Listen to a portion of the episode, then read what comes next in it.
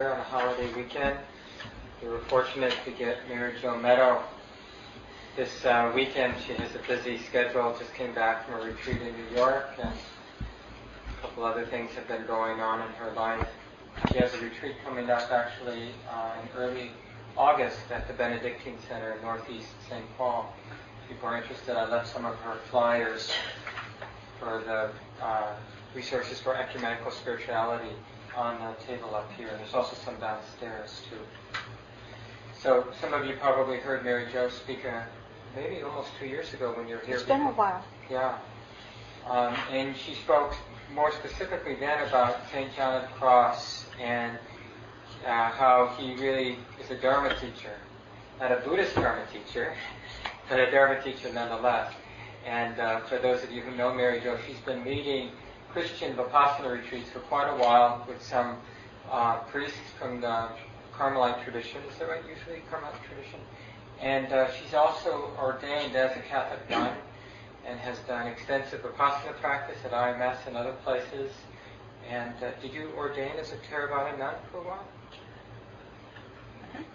So has an extensive background both in the Catholic and also in the Buddhist tradition. Really fortunate to have Mary Jo. She was a professor for a number of years at Mankato State before she retired, and now is living uh, in one of the northern suburbs. So she's around when she's not traveling. Welcome, Mary Jo. Thanks for coming. And so your title of your talk tonight is Buddhist Christian. Car- Oops, okay. Maybe you don't remember either. You probably need to know I this. think I might have. Karma and Rebirth, Buddhist and Christian. That's close to what I had here. That's Good enough. So just to remind you of the schedule, you can talk as long as you'd like. Usually people talk between 35 to an hour, and then time for discussion or questions people might have. It should fit in that period of time. And if not, I'll cut something out. And, just, And I'll add lib if it's not enough. and we have treats afterwards, so I'll remind us when we're done, but keep that in mind. I just thought of a wonderful use for this cushion I didn't want for my feet. Get this a little bit closer. Perfect. There you go. Um, as, as Mark pointed out, um, interfaith spirituality has been a major interest of mine for a long time. And so my talk tonight does wed Buddhist and Christian themes together. And uh, the title I have here is awful close to what I gave Mark. It's on karma, rebirth, and purgatory.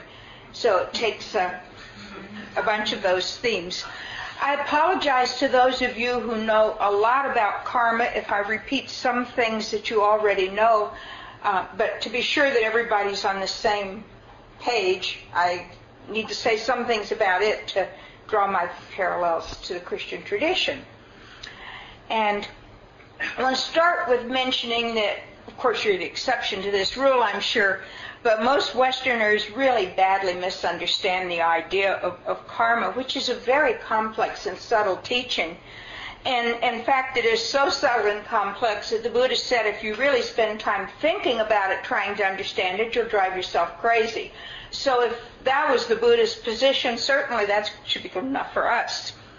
The word itself, of course, karma simply means action. The law of karma refers to the effects of chosen actions as they later bear fruit.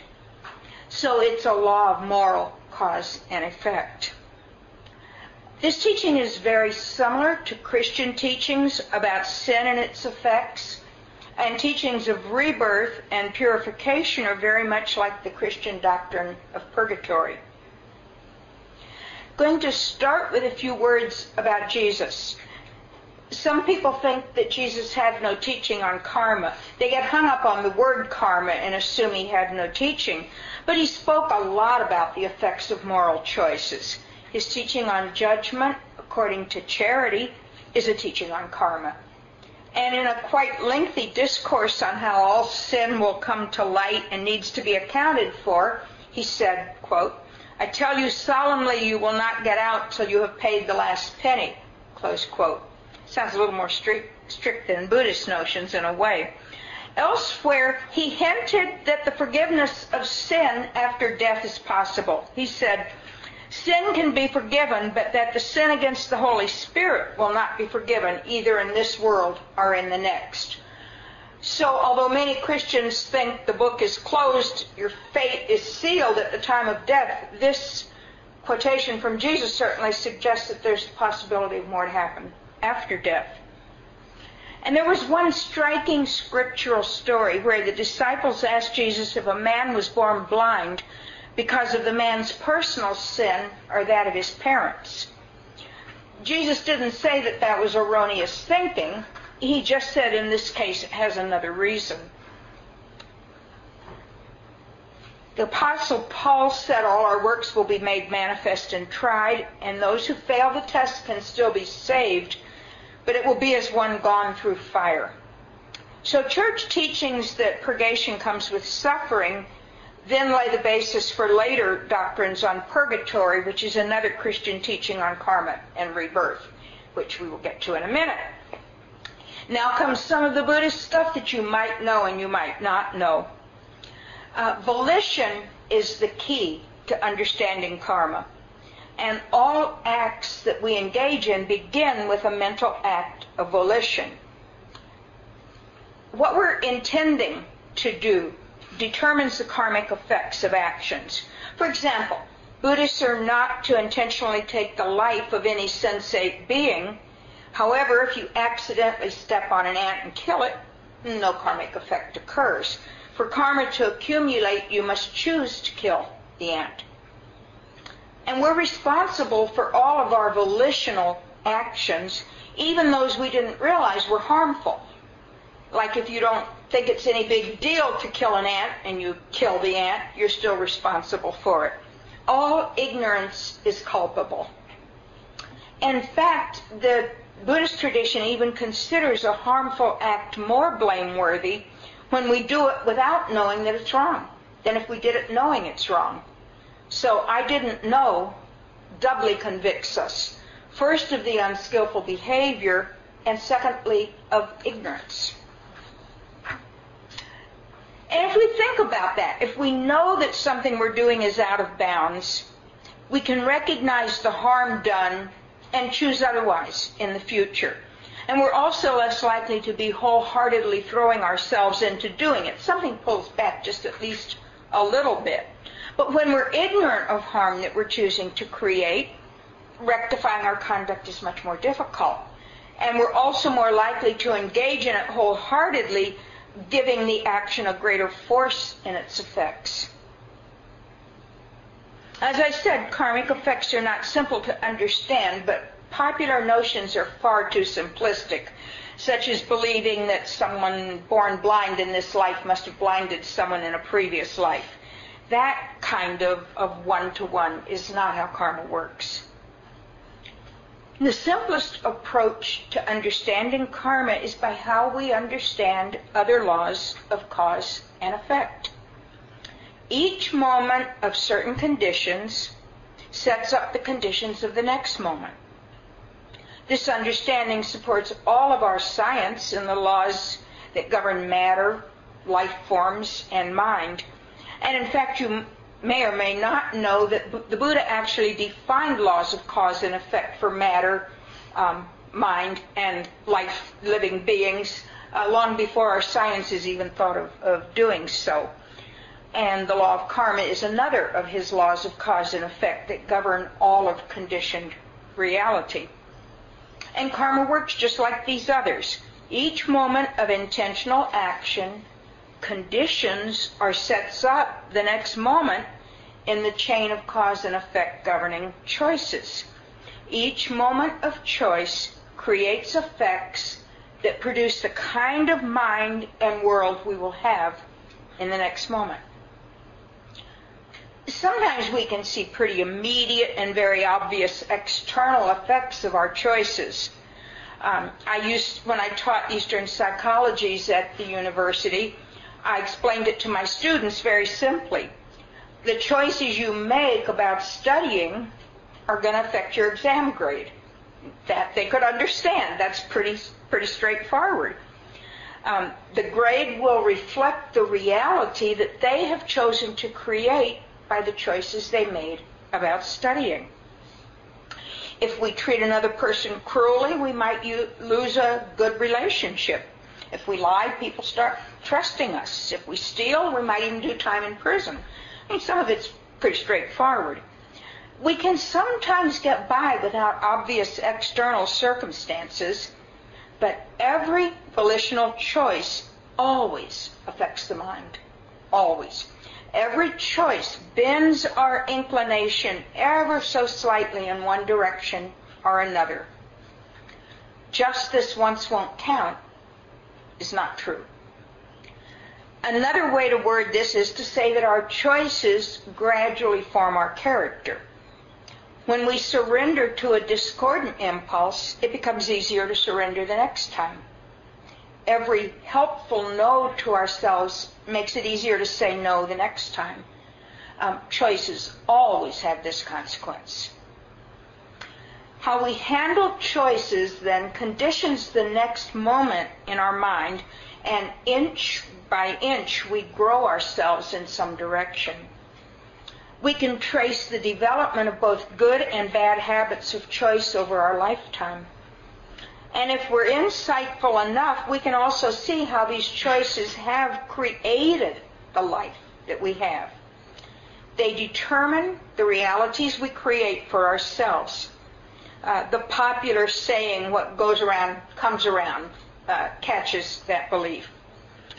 Karmic effects come from the type of mind we've developed. The opening statement in the Dhammapada, mind is the forerunner of reality.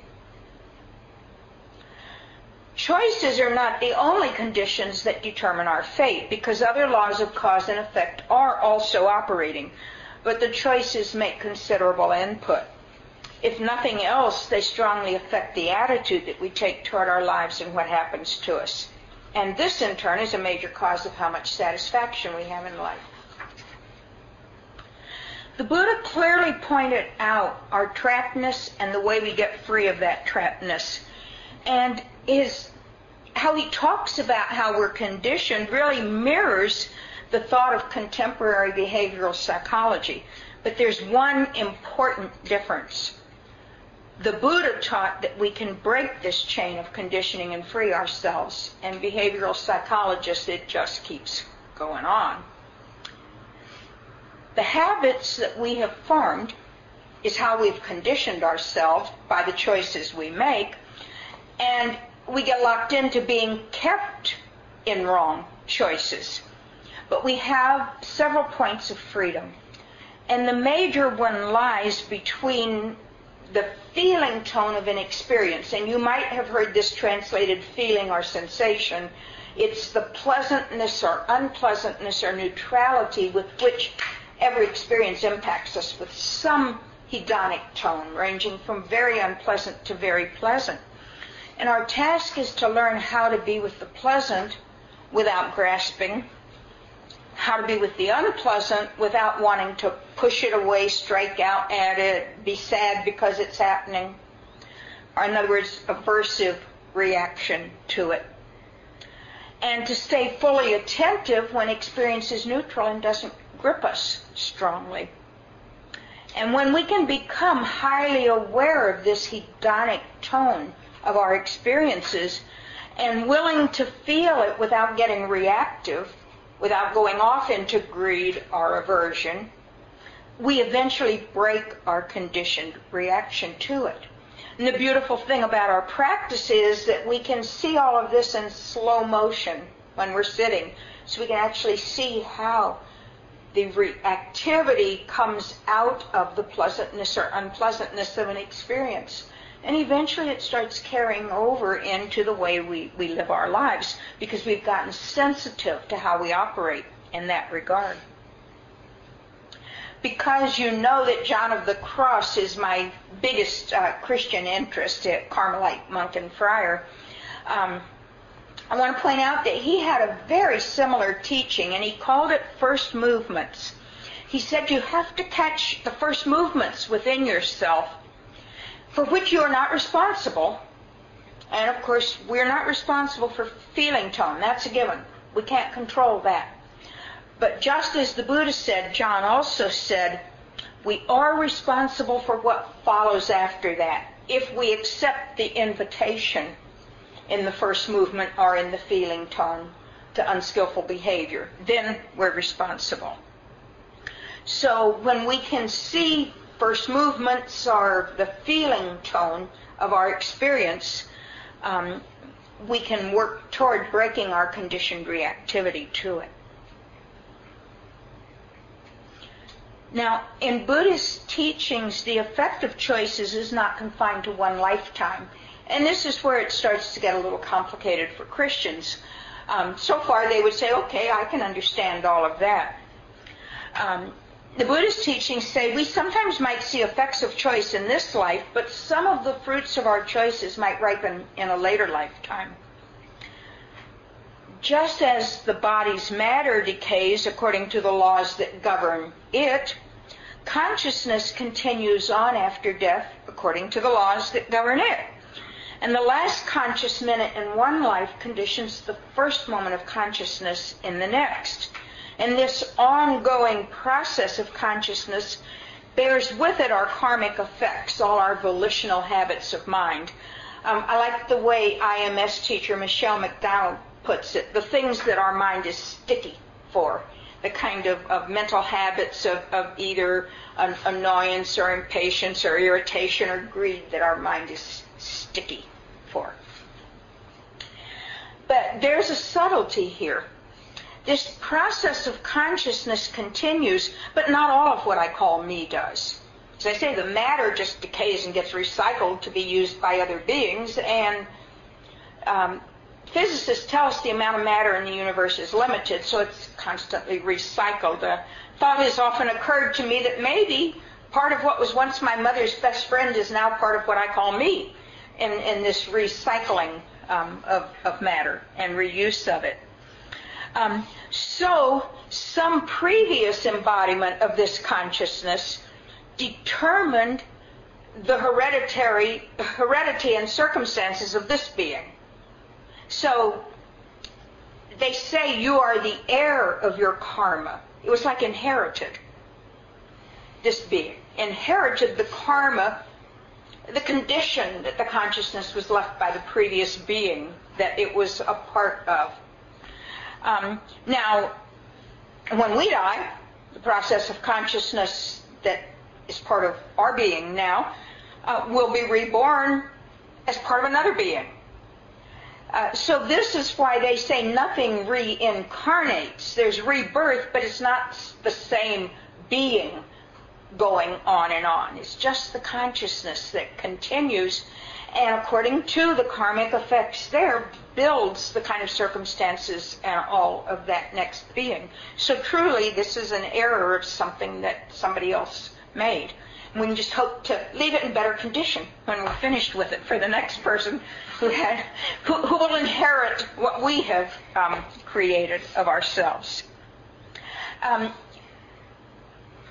this is important because it means that we can't blame anybody for their hereditary, heredity circumstances or weaknesses, physical, mental, or moral. They inherited it all. As we did, each of us. We inherited the package that we have to work with. But it does define what our work in this life is going to be, whatever we inherited. And hopefully, as I say, we'll pass a better inheritance on. So when somebody refers to my karma, it's shorthand for all of that much more complicated understanding. Now, the teachings say that the circumstances of rebirth depend upon the state of consciousness at death. And of course, that will usually reflect how you have lived.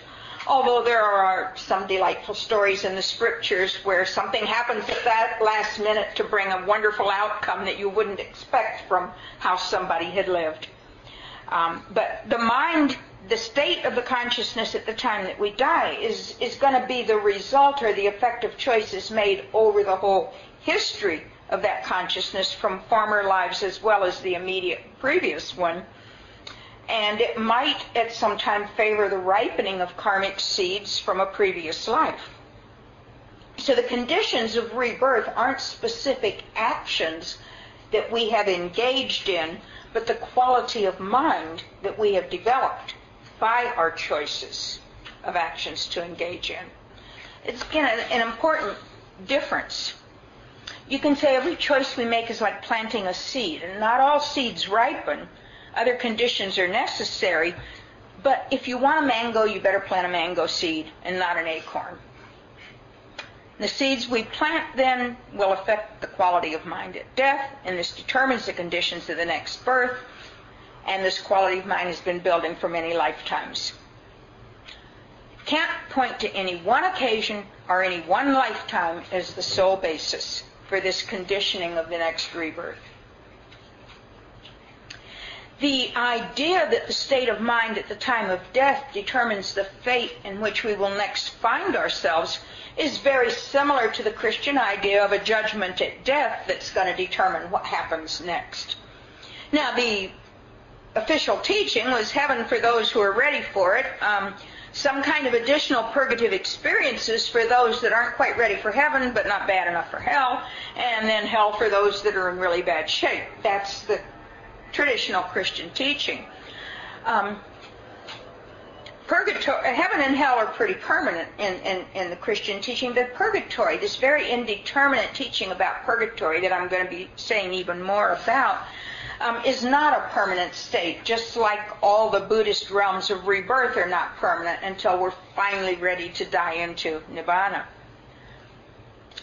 There are certain choices we can make that the Buddhist tradition says make weighty karma.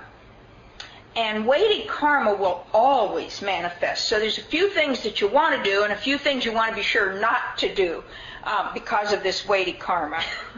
Um, even the lowest level, the very first level enlightenment experience, produces a mind that will never be capable of creating a less than human rebirth. So that's a very important step when you have that first touch of nibbana. You, the mind becomes incapable of engaging in any kind of action, making any kind of choice that would produce less than, than human birth. So partially enlightened beings will always be reborn as human or higher. Um, parallel to the Christian tradition, since enlightenment is a touch of nibbana, it's similar to saying that those who have had experiential knowledge of God will never be able to turn their backs again on completely on God, do something that could put them beyond the pale. Now, what don't you want to do? Well, killing your parent or a fully enlightened being creates circumstances of mind that inevitably will next create a hell realm. And that's a particularly vicious and long lasting um, hell realm. Um, it seems to me that when I was much younger, I didn't hear much about people killing parents, but in the past 15 years or so, it seems it's like all over the place. People are, you know, the, you open the newspaper, somebody has killed a parent, and and I think about this teaching every time I see that, and it's, it's a very troubling thing because, according to these teachings, a mind that's capable of making that kind of choice can't do other than create a hell realm for itself in, in the last minute of, of consciousness. Um, people who don't have weighty karma usually die as they've lived. So the type of mind that we're habitually cultivating across our lifetime is going to be likely to form our dying moment and create the situation in which consciousness will take rebirth. That's one reason why Buddhists believe in helping dying people draw out positive mental characteristics. Uh, reading scriptures to dying people, chanting with them, or reminding them of their good deeds, which creates a happy, positive mind that's focused on the good that they have done, um, are all actions that help them die in a wholesome state. Um, it's a goal that's similar to that of offering Christian sacraments to a dying person, but of course, dramatic transformations at death are rare in both um, traditions, so we should really count on everyday building what we hope to have at the end. I'm going to move on now more to emphasize the Christian side of, of teachings. Um, we've seen that both Buddhists and Christians hold that those who die less than completely finished have to undergo some kind of further purgative or purifying experiences. Buddhists explain this in rebirth. And many in the early Christian church also believed in rebirth for purgation. A church council was called that declared it a no-no to believe in this. But the validity of that church council has been questioned because it was in the times when it was good for a pope's health um, not to make too many waves against the people who had, had power. And this council was called by bishops without the sanction of the pope. And he was later told, um, if you want a nice, long, happy life, you're going to ratify this. And that's not exactly how it works. So the Pope ratified it, but um, leaves it iffy in many people's minds. And um, pretty quickly, though, they started realizing they had a problem once they had declared that rebirth doesn't happen. What do you do with all the people who aren't finished when they die but aren't bad enough to put in hell? And so over time, a teaching called purgatory evolved. If any of you find this an interesting topic, for some reason I found it a fascinating one. Um, the very best book that I found was written by a Frenchman named Le Goff, L-E capital G-O-F-F, called The Birth of Purgatory. And a lot of my material on purgatory comes from um, Le Goff. Um, Early church fathers urged praying for the dead that they would be released from their sins, and Jewish writings of the same period contain similar notions. And across the whole Christian tradition, uh, such thought continued. The 8th century Venerable Bede urged us to suffer for the dead. And of course, many spiritual traditions have similar teachings. Now, here's, here's a part that I found very interesting. Some early Christian writers, including Pope Gregory the Great, had visions showing that the dead expiated their sins here on earth where they had done their sinning. And in fact, Pope Gregory the Great said that it was his opinion that purgatory occurred back on earth. And later Christian apologists like Bonaventure, um, Albert the Great, Thomas Aquinas said that the place of purgatory is indeterminate, but it must have various locations. Sounds an awful lot like rebirth to me with a new name. And I'm going to pause for just a little aside here. I think a major, major problem for interfaith understanding is that we get trapped in our concepts. And if the same thing is being described, but it's pegged with a different concept by traditions, they say, oh, different, can't meet. What I'm trying to tell you is I don't see any difference between what Buddhists call rebirth and what Christians call purgatory. I mean, it's the same idea.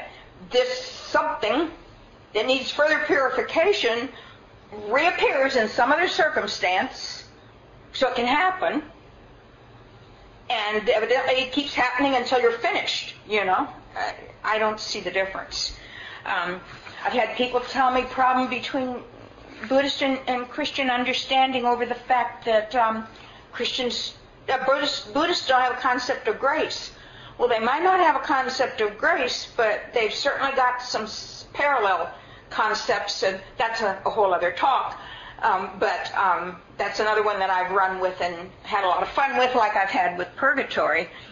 Um, so um, just just a little uh, reflection on how very, very wise it, it is of the Buddhist tradition to caution us over and over and over again not to get hung up on concepts and mistake them for realities. They're just thoughts in the mind, the concepts. They're not what they designate.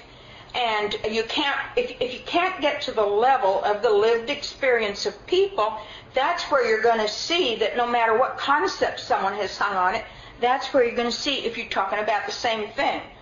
Um, how's that saying go? If it walks like a duck and quacks like a dog, and, and, you know, I mean, doesn't matter what you call it. Uh, so now back to what I was doing. The notion that the dead have impurities needing purgation did early establish itself in the church's belief, but no doctrine on purgatory was formally declared for some time. It was just left sort of a condition for being purified that you might eventually come to God. Not until the Second Council of Lyon in the late 12th century did purgatory become a special place. Now, when the church named purgatory a place over which it had control, um, this gave it a wide range of new powers over the lives of people. And purgatory became a major tool of social control and of combating opinions that churchmen in power didn't like, which they called heresies. Uh, heresy is an opinion that the people who held power didn't like. And they managed to sort of drum them out all along the way uh, by having a church council that declared, no, you can't believe that anymore. And that happened across the whole history of Christianity. It actually started way back with Constantine, who wanted um, unified opinion in his empire, and when he chose Christianity as the official religion for his, his Roman Empire, it was in the attempt to oppose uniformity of belief, and that was when there started being all these church councils that drummed out many, many different versions of Christianity, which were extant at that time. Um, some of which I think we lost with with um, a lot lost when they went. Um, uh, some of the apocryphal writings that have turned up, like the Gospel of Thomas, which is particularly beautiful. So Buddhist um, uh, were, were lost because they were called Gnostic Christianity, and Gnosticism was a no-no, you know. So um, we always we have to look at all the forces that militate how a particular spiritual tradition will evolve over time and how it will land on what it says is an okay place to be and a not okay place to be. And so anyway, back to purgatory now. So they, they had this tool to, to use as a tool of social control and getting rid of more heresies. And of course, most of us who remember our history even the least little bit remember that it culminated in the scandal of the sale of indulgences that split the Western Church. That was one of the major um, reasons why, why some Protestant groups could, could no longer uh, abide with Rome. Now, some Christians find it disturbing that Buddhist thought looks to many lifetimes before reaching our final goal, but as I've, I think, argued pretty effectively, it's no different than Christian teachings on purgatory. Purgatory is just some state or place where purifying that's still needed after this lifetime takes place. Clearly, it could be seen as another lifetime or a series of lifetimes between this lifetime and finally coming to God in the end. And the church has never made any statement at all about where purgatory might be, just that it was a place. So um, I'm saying we can call it a place of rebirth or many rebirths, a place where we reappear in another form of existence. And the purpose of purgatory is the same as Buddhist rebirth. It's kind of like a penal sentence that's caused by the impediments that are still in us to coming home. So it's a benign condition of doing time because it's a, offering us additional opportunities to finally get it right. Across Christian history, many brilliant minds and honored mystics have held that the purgative process could be seen as a series of rebirths or states of experience, and over which a person draws nearer and nearer to God and this is according to the spiritual work that they do and their willingness to be purified by that greater wisdom that we know guides our practice, certainly.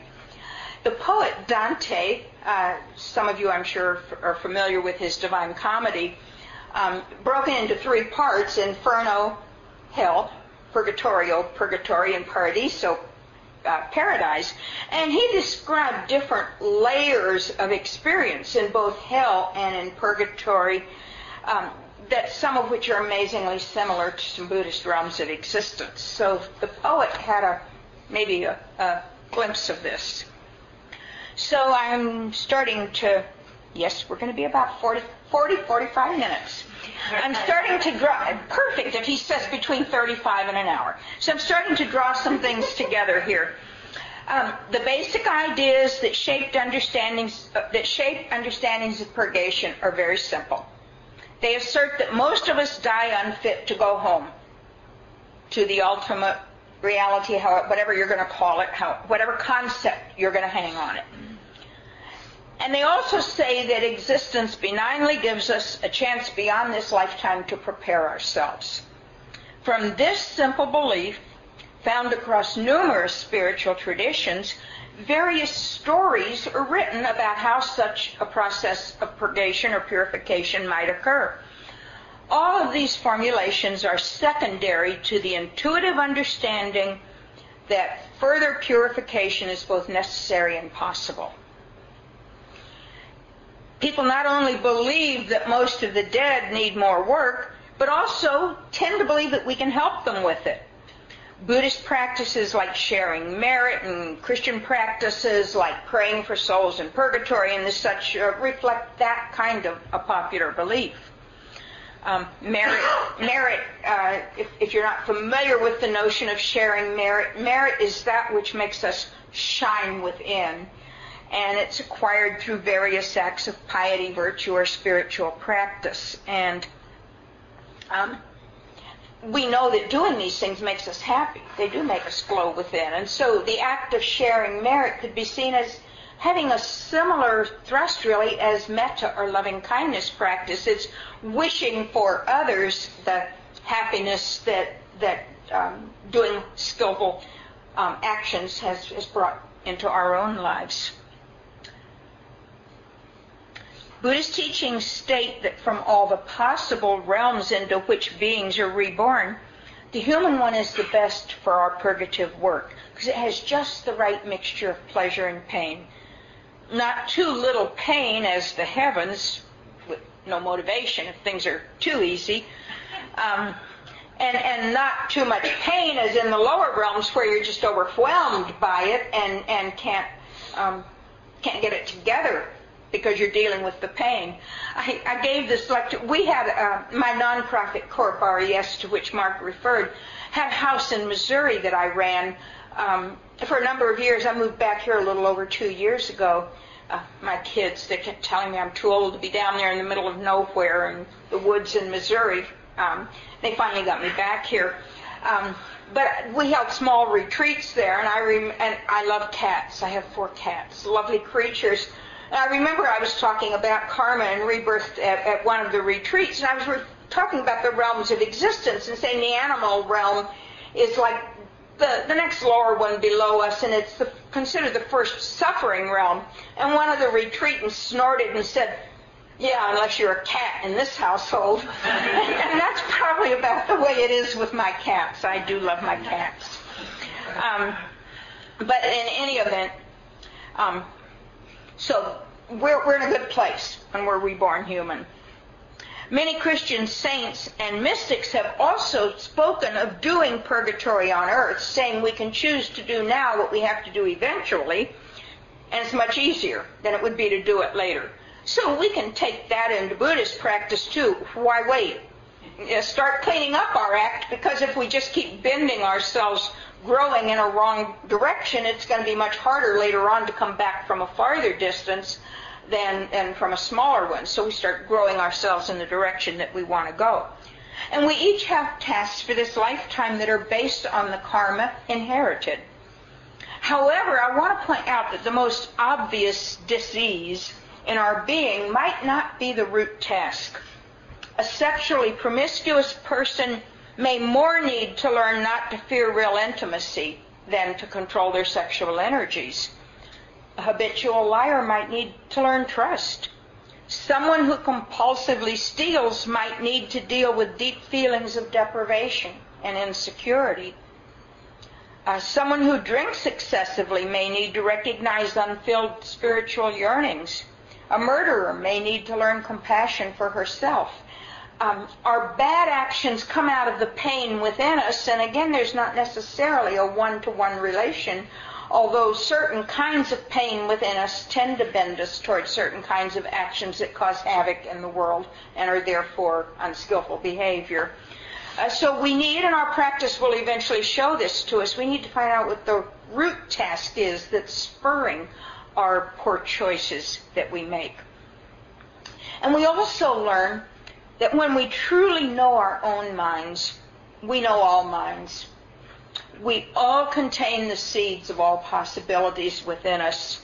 I'm sure many of you are familiar with Thich Nhat Hanh's beautiful poem when he put it that I'm both the young girl who throws herself into the sea after being raped, and the sea pirate who's not yet sensitive, the con artist and his victim, the dragonfly and the person who crushes it. Um, this lovely poem of his um, is found in many of his works. So, in conclusion, the bottom line is the same. Both traditions, Buddhist and Christian, teach that if our life ends without sufficient purity to die into God or Nibbana, we have more purifying experiences to make this possible. And again, to understand this, we have to distinguish between religious mythology and the underlying truths that the stories are created to express. The basic positions that I just stated, held by many traditions, but the stories that they write to explain how it works show differences that are shaped by culture, politics, and other conditions. That's the nature of religious mythology, which is always secondary to human experience. We must act on the basic truths that underlie the stories to find our freedom. So teachings on karma, rebirth, purgatory, and purification show us how to get free of impediments that make us continue to suffer, free of either rebirth or purgatory, and they teach us how spiritually hungry hearts can finally find their rest and their satisfaction, offering the joy of finally being purged of clinging to all the obstacles that keep us from our final end. And I'm done. I'll take questions. 42 minutes. I just want to make sure I heard I heard you right. Did I hear you say that the being is not reborn, but it is the consciousness that is? Is that correct? Yeah, and the the uh, the best analogy I've seen for the way they explain it is if you think of the consciousness as the flame on a candle, the flame consumes one candle, which would be like one embodiment, and then transferred to a new candle. It's not the same candle going on. The, the flame is passed on as part of the process of candle burning with, with a new material candle that, that it's illuminating. And I think that's, that's a good analogy. So it's, there's no thing that is passed on. The process of consciousness with each moment conditioning the next.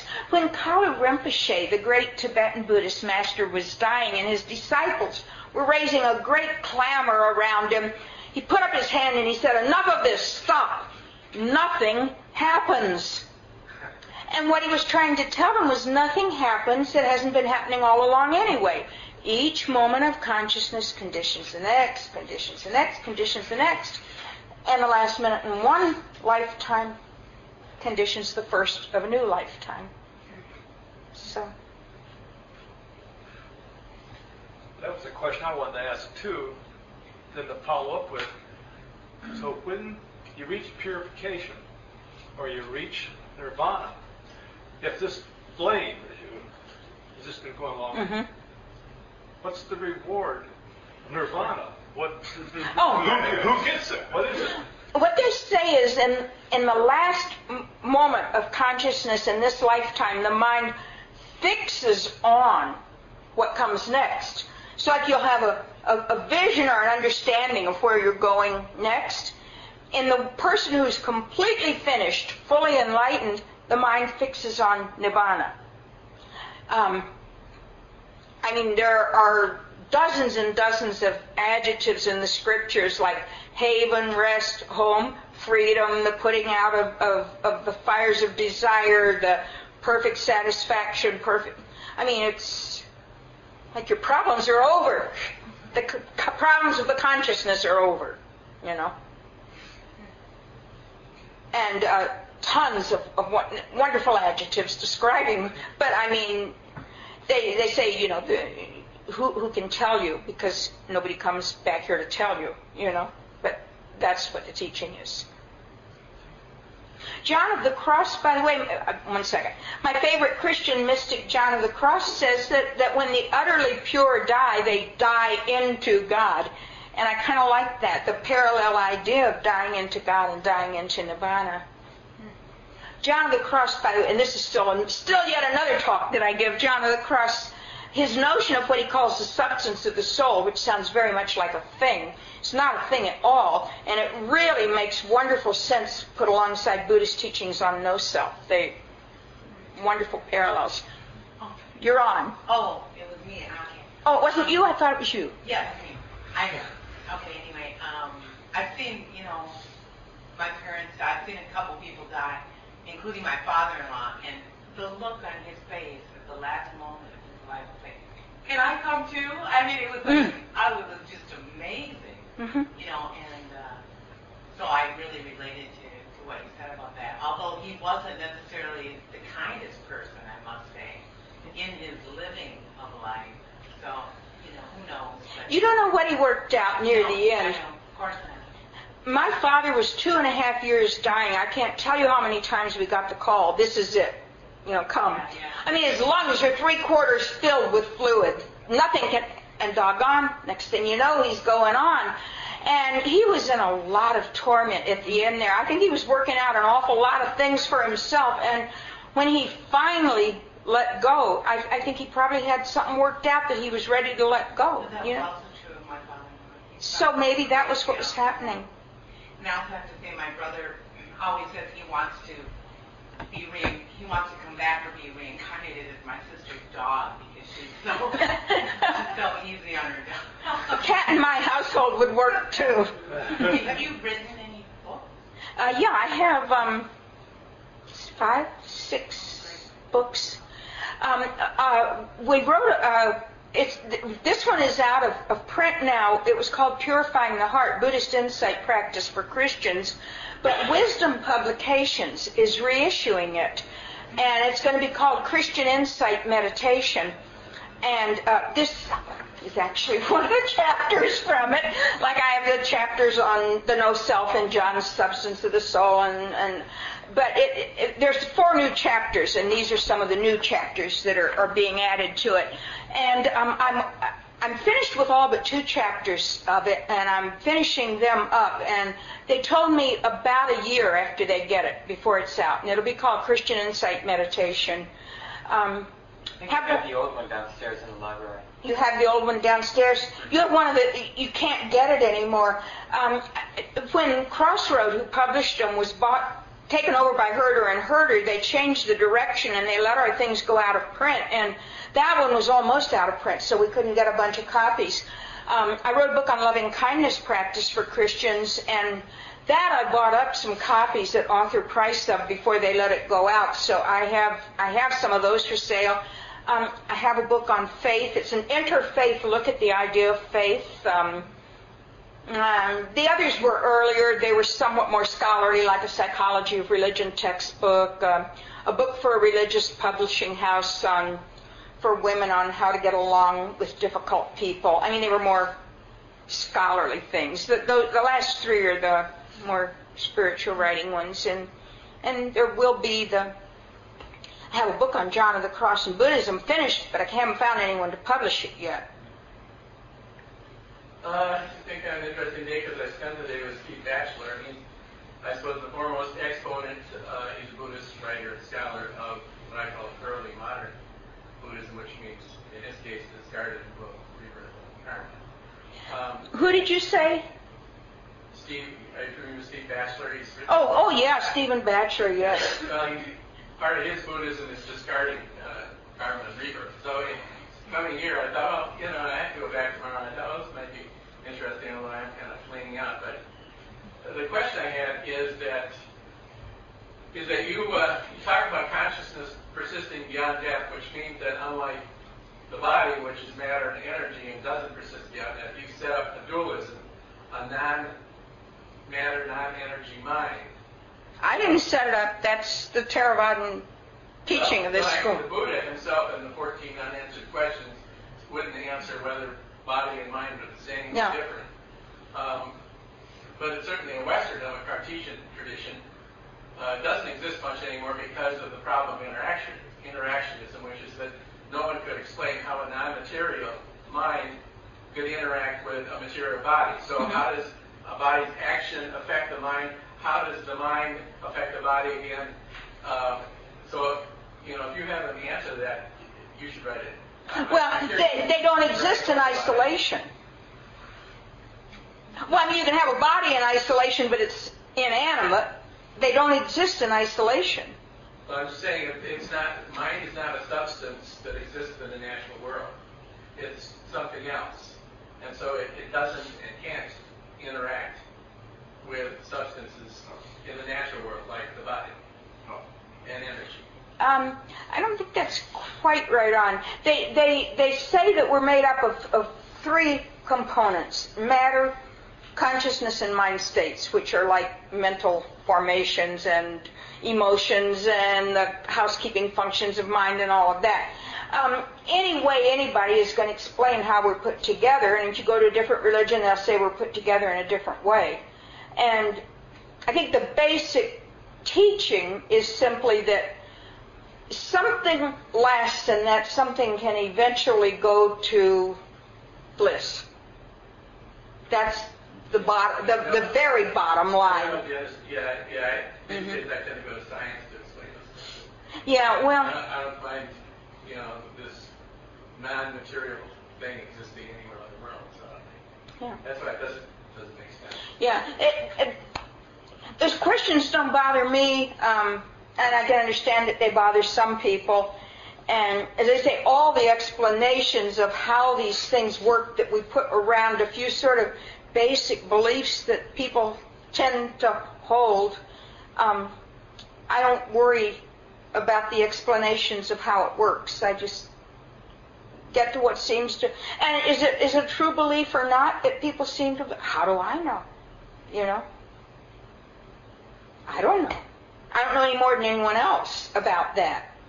I have a conviction that there there must be something to it based on well, just a number of things.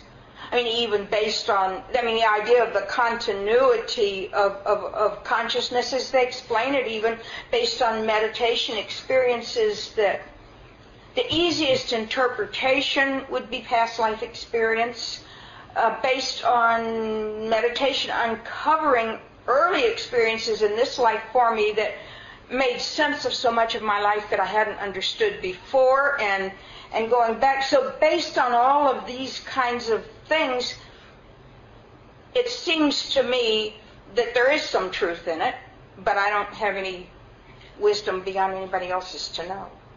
And how it would work and how it would fit with scientific findings and all of that, maybe that's the next frontier. The, the Big Bang Theory gives a wonderful thing about how creation could have occurred when that, those seem like utterly incompatible positions to hold at one time, um, and even fits the Hindus' creation. Uh, I mean, the, out of the Brahman comes the Om, which goes out into the, the Big Bang, the big sound, which goes out into other things. Um, and people once thought creation and hard science was impossible to reconcile, yet there are people doing it in some ways now. So maybe that's the next one someone will reconcile. I'm not a scientist to do that.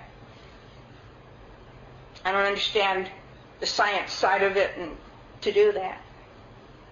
But who knows? Maybe before we die, someone will. I'm a little hard of hearing, and I hate my hearing aids, so I don't have it in. So. I said, aren't we, contingent on his comment, aren't we effectively speaking of the spirit before the soul that resides within us? Because to leave a mind and a body here on earth, isn't that effectively separate? Something has to continue on to rebirth or, or purgatory.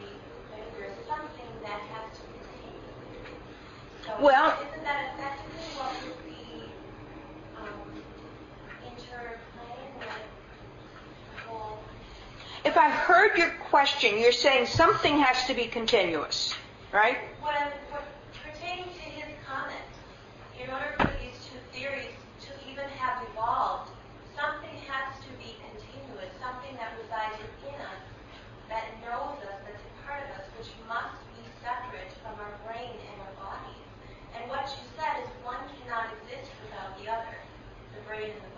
said we don't find them separate. I didn't say they cannot. I said we don't find them separate. Right, but wouldn't there be another component necessary then? Well, um, to me, no.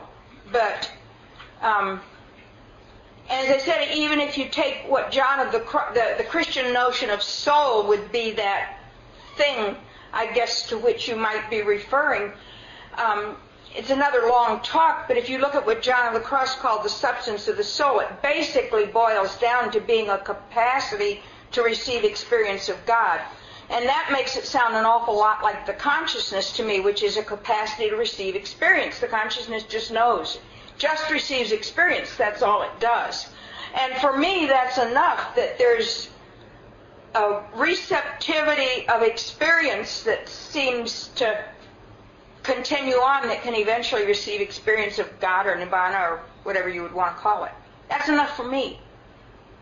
I mean, what would you do with the notion of soul? If it were a thing, is it a permanent thing? Well, if it can't change, how could it grow in, in love of God or grow in, in in Christian terms? Or if it were a thing in Buddhist terms, how could it be modified? And if it's changing, then it's a process and not a thing. If it's if it's changing, and if it's a process, what kind of process is it? Well, what about a process to receive experience? And that's what the consciousness is. So I mean, it's enough for me. Maybe not for you, but for me it is. Okay?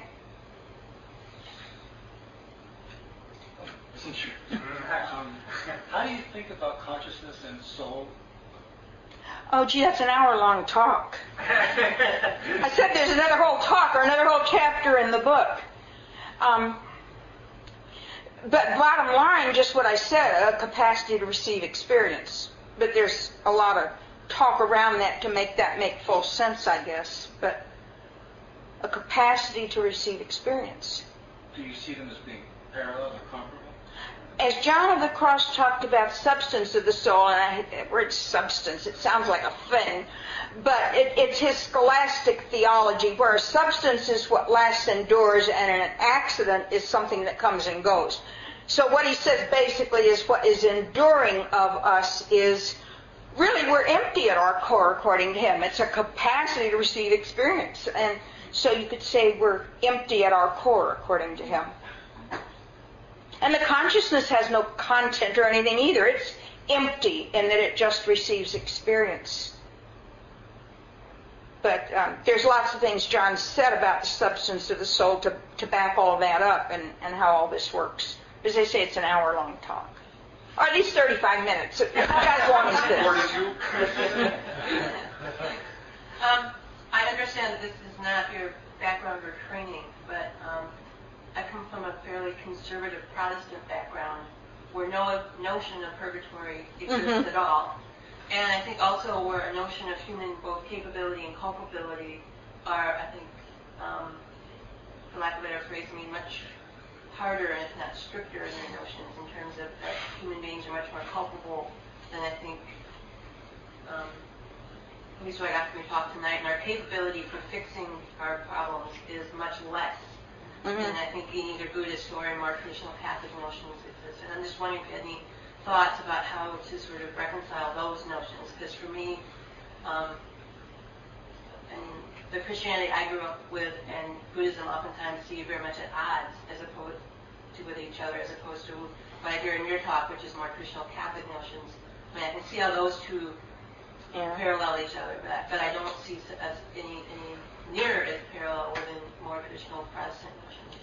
Yeah, the notion of purgatory really developed more after the Protestant split from from the the Catholic, but it was there as something out of which all of the rest of Christianity grew. Uh, I, by the way, didn't grow up in this kind of a Catholic family. I grew up in a Catholic family, but it was very legalistic, moralistic, rigid, and you you um you cross your eyes in church and you might go to hell kind of um, thing. So my, it, there might be some similarities between the way we grew up. Um, I found this, I started having fights with my parents about religion early on.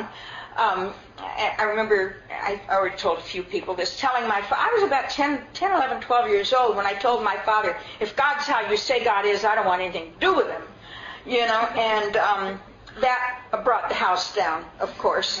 Um, there are more benign understandings of God than that kind of religion has, of course.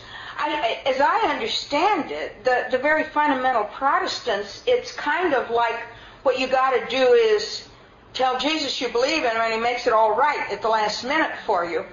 Um, and um, I don't know. That that sounds as much like magic to me as a, a lot of the way many Catholics look at their sacraments, and I have I've trouble with with magic. So I don't that kind of religion I couldn't get with with my parents, and I can't really get with it. And I agree with you; it's not as compatible um, with Buddhism, and I haven't really worked on trying to do that because I've looked at strains within Christianity that seem amenable to a, a more of a, a wedding. But my condolences. I know what I know what I've gone. Well, no, I'm not. I, and actually, the book that I wrote on faith grew out of my own struggles with the kind of religious upbringing that I had. And um, at one point, um, I was convinced I had absolutely no faith at all, and I had an ran into a number of helpful priests who said, well, if you've lost the gift of faith, you must have done something wrong. and, and until I finally came across one who said, oh, the problem is you don't understand what faith is. Faith isn't believing certain opinions are true. Faith is wanting God so much that you live your entire life seeking God. That I could understand, and that I could get with, and that's very close to Buddhist understandings of faith, that trustful confidence in setting out on, on the path that you want to follow. Um, but that, that book came out of my um, out of my own pain, so it was it's it's got bits. It's not largely autobiographical. It has bits of stories, mostly dealing with my father, um, and, and in fact, he was one of the, the dedicatees because I called him a, a worthy adversary on the issue. And, um, uh, but um, my condolences. I've been there.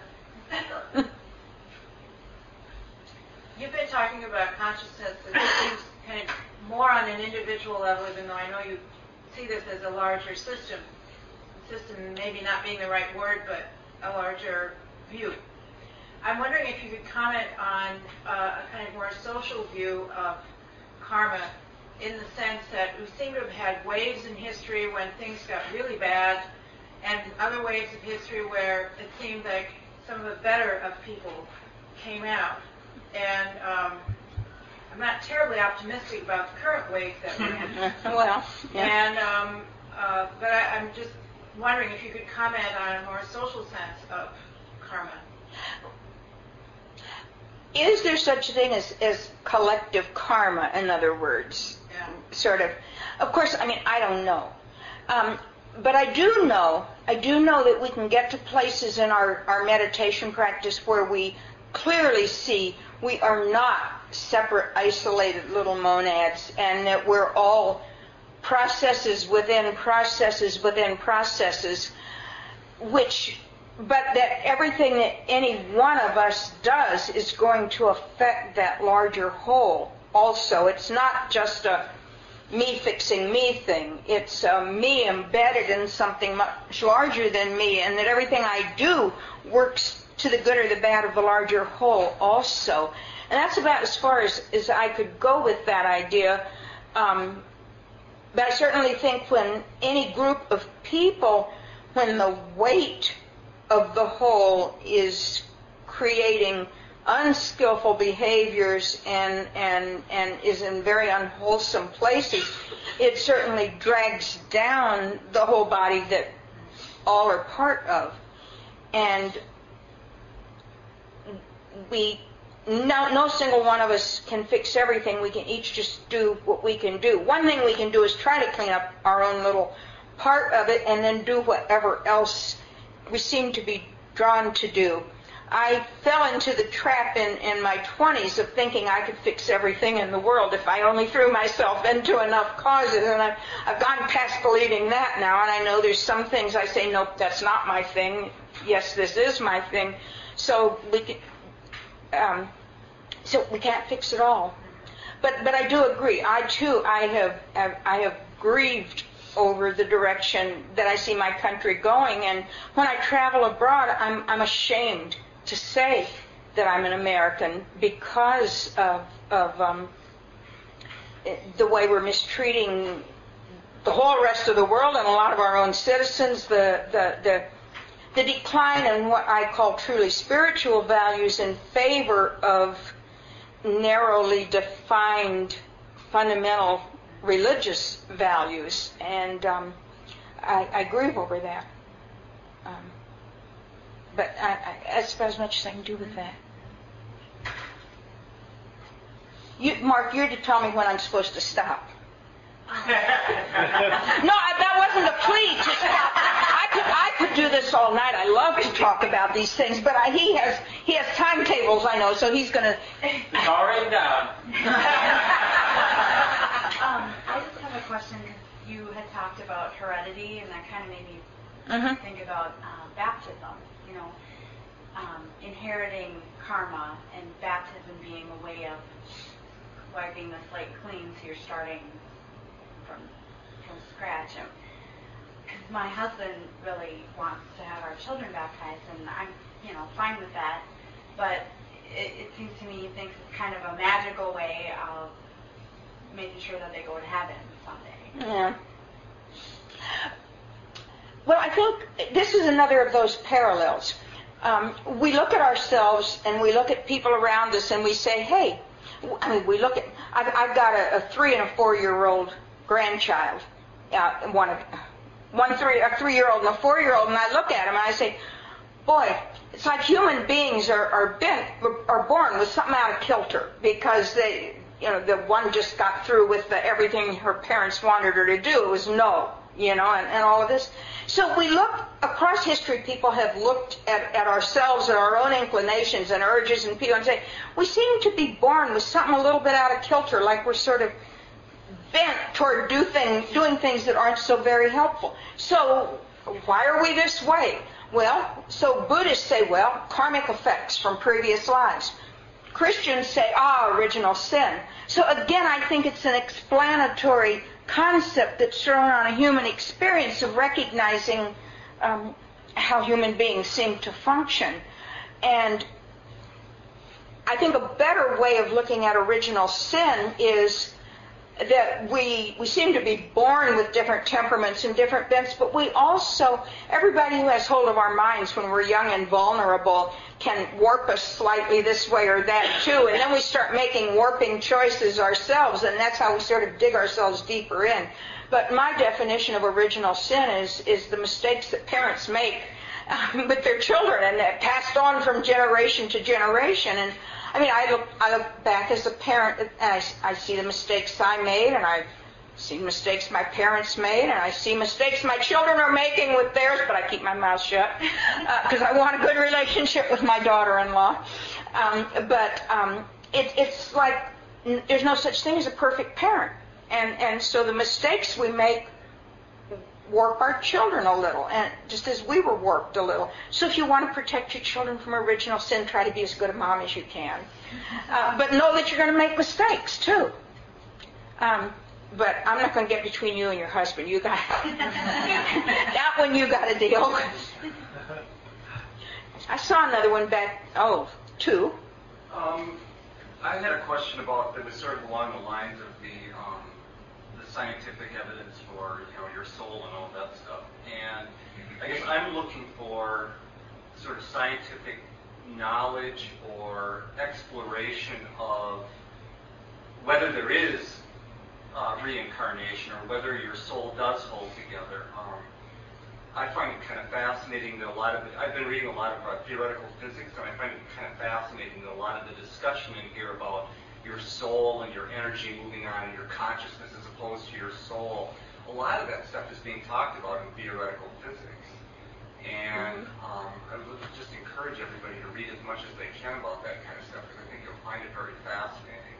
But I'm just wondering if you know of any books or any um, um, knowledge that people have that is more scientifically based about people's energy moving from one life into the next life. Is there such? I haven't actually. That I, my, the fact that I don't know doesn't mean it isn't Right. there because that's not exactly the direction that I've gone in, in a lot of my study. I have read a few books about about rebirth or reincarnation, uh, which there's a slight difference. Hindus call it reincarnation, like something goes on. Buddhists like explain rebirth. I have read some books with stories that are interesting. Um, I don't know if you know that um, out at IMS, and I actually got a copy of this. There's a, a tape of chants in a dialect of, of Pali that a young boy in what Sri Lanka, wasn't it? A young Sri Lankan boy started doing these chants when he was three or four years old, and the, the it was sort of like Pali, but not quite the. And so they, they, they taped it and they sent it to scholars who it was a dialect of Pali that was used in in Buddhist monasteries um, at some point earlier, and this young kid just spontaneously starts doing these chants. I mean, there are things like that that people talk about, like where did this come from? You know, so uh, so I, I have I have anecdotal stuff like that, but I haven't but studied anything scholarly Okay. about it. Now, loud enough. That corner of the room I seem to have trouble with. The correlation between how you die and your karma. If you come, I mean, there's, I'm sure there's no scientific conclusion, but sometimes I think people that die in a terrible way or a long process, that that's like their purgatory. Mm. That's uh, many Christians have said that. That's what I think I saw my father settling a whole bunch of scores in the two and a half agonized last years of his life, in a way. And it wasn't physical suffering; it was mental suffering he was doing. Um, but whether it was physical or mental, um, I, I think some of us do. Like something decides to get some stuff settled before we can let ourselves die. Some of us, not all of us. Yeah, I think that's a very plausible notion. And, and I really think I saw it play out in my father. I know some of the things that he was concerned about. M- my father made some serious mistakes, and, um, um, and he was worried about those. He was worried about some things that I wouldn't consider a serious mistake.